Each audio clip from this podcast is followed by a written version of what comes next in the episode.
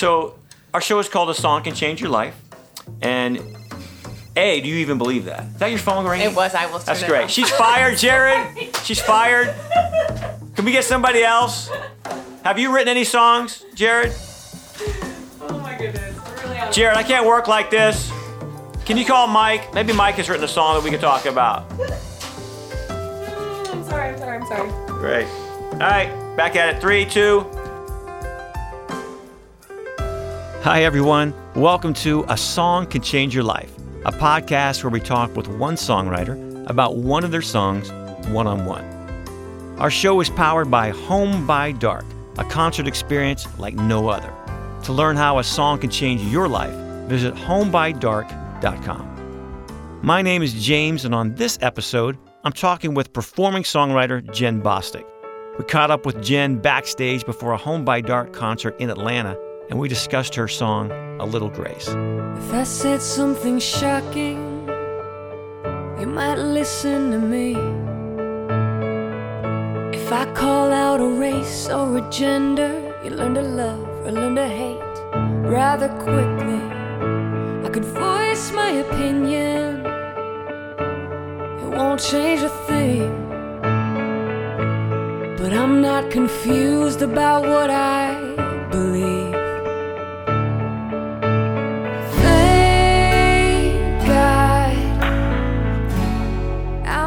Here with Jenn Bostic in Atlanta, and Jenn, it's great to see you. Good to see you too. I love I love your songs, and, and so we've got to know each other over the last year. Um, had the honor of playing drums on a lot of your stuff for our Home by Dark shows, and and I look forward to all your songs in a, in a show. You write so well. There's one song in the last couple nights that I, I really kind of target during the show. I, I get excited. I really look forward to this song called "A Little Grace," and um, and it, it has changed my life. And and I'll, I'll talk more about it in a second. But so where did the idea come from? And and who, who'd you write that with? And how'd you get that whole idea going? Hmm, well, thank you. It's a song that's also close to my heart. I wrote it with my good friend Lauren Christy, and it is amazing when you get to write with someone whose heart is kind of where yours Is she in as well. Nashville, or- She's in Los Angeles. Los Angeles. She has written so many top 40 hits. She wrote Complicated for Avril Lavigne and a ton of different songs for Britney Spears and all those. She's in the pop world. We met by chance through a mutual friend, and we both felt this call that we were supposed to write together. Hmm. And we wrote a few songs. I think Little Grace was probably the third or fourth song we wrote together. But as you see things on social media, you see things out in the world, there's so much judgment happening and there's so much voicing of that judgment happening on social platforms and mm-hmm. in the public eye. And i think it's life is tough. I mean there's challenges anyway and it's so important that we remember to kind of put down the stones and stop stop judging one another because ultimately like that's not our job. Our job is to love one another. And that's it came from a place of just seeing so much and being so my heart just being pulled at so many just different directions about things that others were saying and even thoughts in my own heart sometimes that you you struggle with and you're like well this isn't you know my place to feel that way about it. So you guys, you guys came into that, that writing session together, and was it you guys were just chatting over tea and said, "Hey, this is something that's on my heart right now, and I wanted to write about it," or is it you come in, uh, one of you two came in and said, "Man, we need to really hit this subject," or how that how the idea come? It about? was really heavy on my heart specifically, and I knew that we were writing for my album. And anytime I'm writing for my album, I want to be very intentional about the messages that are being per- given and just how I'm, because I'm the one singing those night after night after night Right. and sharing my heart about them. And so this particular topic was really heavy on my heart. Brought it in, and I just said, you know.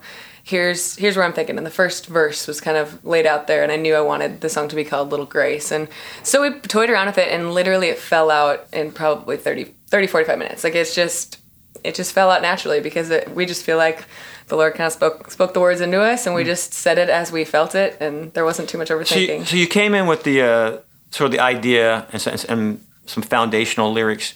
Did you also was the was the melody was the music coming afterwards, or or did you come in as well saying I have this idea musically that's been bounced around for a while, and I think it could match up well with here. How did the music come about? Yeah, it and it was an idea formed. I mean, it's, it's had a little bit of melody, had a little bit of chords and lyrics together, and that's kind of whenever I start a song, the three usually come together in a little bit of a package. Maybe one fav- is more favored, but when I get an idea and I know that it's special to me, I usually can kind of pinpoint in my heart who I might want to finish that song with or who can like help me mm-hmm. Mm-hmm. really unfold that song in the way I want it to be unfolded. And she happened to be the first person that popped into my mind.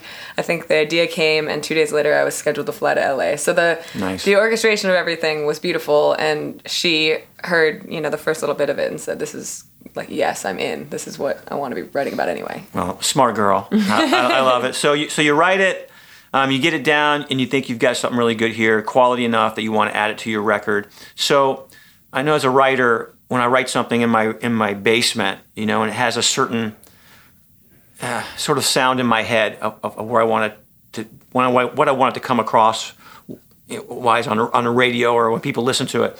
But then you take it into a studio, and so now you've got a whole new group of players and and and visions when they when they play instruments.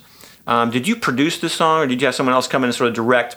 You know how you want the players to treat this song, or did you and did you come in with guys? This is really how I want this thing to sound. Well, Lauren's brother Brandon Christy produced the song with a good friend of theirs, Paul Wiltshire, and I knew that I wanted it to be very authentic to how it started. So piano vocal being in the forefront and things building around that. And I very much leaned into their expertise and mm-hmm. wanting them to share what was happening, but I'm also pretty pretty vocal about what I love and what I don't love. But I they understood what we wanted. Lauren, both Lauren and I, Brandon understood what we wanted and just ran with it and it came out I thought just so beautifully. Like he he executed it so well and it was an honor. It started with the just the piano and vocal. So then everything did build around it. You know, and I I don't always play piano for myself, but for that specific track, I knew that I wanted to be the one recording the piano, and he really encouraged that as well, being an incredible pianist himself. So it was it was a special recording process, and half of that record was done by Brandon. So it was that specific song. Like I said, it, sometimes they just have a life of their own, and they just Yeah. you know grow. The Buddhists, the Muslims, the Christians, the Jews. We all love someone or something, a little trick, a little fix that's getting us through. We like to point fingers, so quick to throw stones. Until we're the victim and fall from our thrones. So you're written it, you like what you got, you take it in the studio, you're digging how it's coming out sounding wise, and now you have to translate this message and how it sounds into your live performances. So um, we, we were home by dark this weekend in Atlanta, and so you brought it into the band. Um, how is it? Does it feel different? How does it feel in a live setting versus, um, say, if you can take your mind back to when you first wrote it? Are you are you pleased with with how it you know musicians gravitate how we how we treat your song live, and does it take on a different energy live? Yes, it does. I'm super grateful that Home by Dark lets the song be authentic and true to what it is. And I think the heart behind that in supporting the song is very unique and very special. Uh, there's been times when I've been playing with a band where it the message of the song kind of ends up getting somewhere lost in a bigger sound where I feel like that's one of the very beautiful things about Home by Dark is that message in that song is so important to everyone on stage. It is, That it's absolutely. just supported very delicately and it grows where it's supposed to grow and builds where it's supposed to build. And the more you sing a song, you know, as a songwriter and performer, that the more you sing it, the more you find the personal things in your life that you connect to it. And you hear the stories of how other people are connecting to it. Mm. And I think those interactions during where you can see it on someone's face the way they're connecting to it during a performance but then after to have someone you know share share their situation with the story with the mm. song and with their own story I, it's you ne- I feel like I can write a song and I think I know what it's about really and then as the more I play it and Yeah. the more I record it and all those things it's like wow this is really what this was about Right. you know Right. I agree, and and I love how the song builds. You create great dynamics and these great arrangements of your songs, but the payoff on this song to me, um, I'm on stage with you, is the bridge. It's like you take us. I love getting to that bridge, and then it's like we just the image in my in my brain is is you're you're you got this idea, and then we're we just lift off.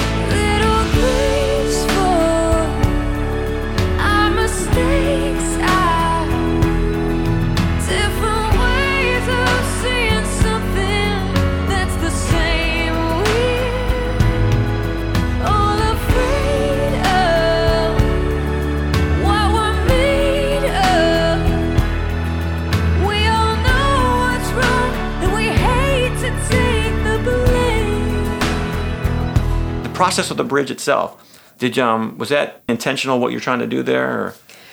Yeah, you know, I think as we were writing it, there there are some personal stories that I was pulling from as well, and kind of situations within my family and different relationships that I was pulling for, and I've learned so much about grace over the last, especially over the last five years, and uh, I think when I got to the bridge, it was wanting to just resonate with that. I've made plenty of mistakes of my own, you know, and, mm-hmm. and I'm so grateful for the grace that I'm with you. people have, you know, given me that I should only be pushing grace out into the universe all the time, you know. So I think I that moment of just vulnerability and saying, I need it. You know, I make mistakes. Every single person does, and we all know what's right from wrong at the end of the day. And like, we don't always pick what's right, unfortunately, and that's like us being human, you know. Yeah. But that I think that that moment for me was really important to just say, you know, nobody's alone in needing it. You know, Yeah. we all need it. So Yeah, that that it, that the song moves me, of course, every time that hit that bridge.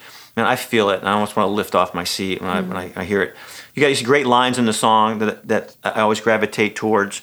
We like to point fingers, so quick to throw stones until we're the victim and fall from our thrones. Man, that is so true. Man, it's so easy, especially with sort of the relative anonymity of social media. When I say anonymity, it's because someone can't physically confront you. They can confront you with words online. But man, we're so quick to throw out those harsh words towards each other. But but man, eventually life catches up with you and you're going to be the victim and and you're going to be the one that gets can get on the other end of that. And It's very difficult. And and I love I love how you've taken a beautiful song um, and given us all a message to think about um, in a way that sticks with us. And another line on here I loved was, "We're all afraid of, of what we're made of." Tell me what you think you meant that. What you think at the time you meant when you said that. You know, I think it's definitely evolved, but I think at the time, sometimes there are moments when you know my mouth is ready to ready to go with something and you you bite your tongue because you're like you know is this if this isn't out of love or this isn't you know productive in any way like it doesn't need to be said in this moment you know mm-hmm. unless there's a real reason for it. And i think sometimes we're so much stronger too than we think we are. And it's you you know in those moments you know like talking about the mistakes too it's like you know what's right and what's wrong and like you know the the path you're supposed to walk like a lot of times you Oh, know, yeah. sometimes I it's agree. confusing but Yeah. you know the path you're supposed to walk and it's you know that it can be scary it, sometimes the right path is the hardest one you know but it's i think that we all know it deep down in our gut and Mm-hmm. if you can follow that and you know run in that direction then it's Well, I think your song has encouraged all of us to do that. thank, you. Um, thank you, Jenn Bostic, for writing "A Little Grace," because uh, truly, and I, I mean it sincerely, um, that song has changed my life. It has dented my heart. So, thank, you very you. much. We sinners are sinning in shades of gray. God knows we could all use. God knows we could all use. God knows we could all use a little grace, a little grace,